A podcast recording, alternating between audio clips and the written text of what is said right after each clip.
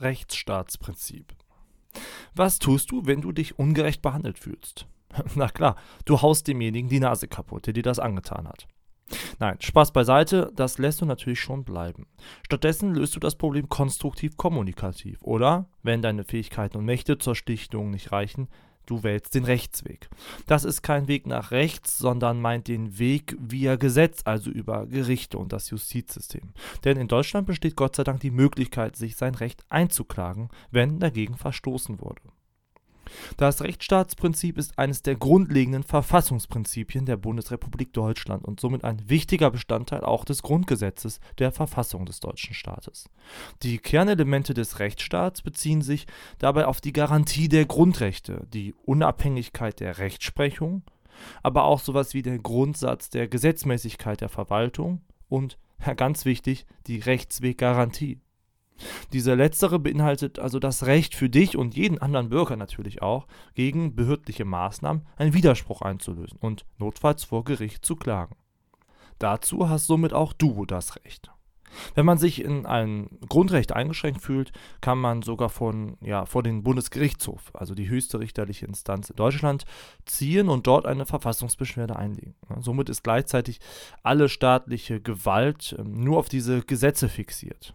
Politik und Gerichte dürfen also nicht äh, tun und lassen bzw. entscheiden, wie sie wollen weil der Richter oder der Politiker einen miesen Tag hat, was Schlechtes gegessen hat oder irgendwie ja, dein Gesicht nicht ausstehen kann sondern sie müssen sich immer am Grundgesetz orientieren. Und damit nicht genug. Die Auslegung und Anwendung der Gesetze ist nicht das Einzige, was Rechtsstaatlichkeit ausmacht. Dazu kommt noch der Fokus und die Beachtung einer viel grundlegenderen Aussage.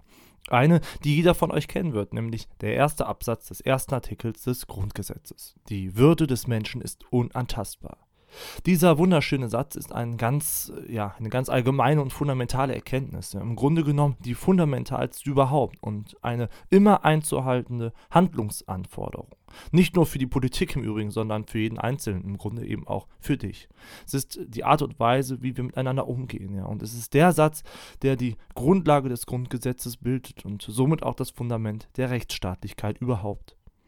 Lustigerweise kommt das Wort Rechtsstaat wortwörtlich nur ein einziges Mal in dem Grundgesetz vor, nämlich in Artikel 28. Und darin heißt es, dass die Rechtsstaatlichkeit bzw. das Rechtsstaatsprinzip auch für die einzelnen Bundesländer und deren Verfassung gilt. Somit wird es gleichzeitig auch auf, ja, auf die Verfassungsordnung des Bundes als Leitlinie angewendet und bestimmt und deshalb vorausgesetzt. Nicht nur für die Bundesländer, sondern eben auch für die ganze Bundesrepublik Deutschland. Der Rechtsstaat, er ist im Grunde wie ein treuer Freund, auf den man sich immer verlassen kann, wie ein gutes Hündchen, von dem man immer begleitet wird. Oder wie ein großer Bruder, der da ist und uns schützt, selbst wenn er nicht tatsächlich neben uns lang geht die ganze Zeit. Obwohl wir gar nichts von ihm wissen, leben wir unbewusst nach diesem Rechtsstaatsprinzip und kriegen vom Rechtsstaat so lange nichts mit, bis wir gegen seine Grundsätze und Gesetze tatsächlich verstoßen.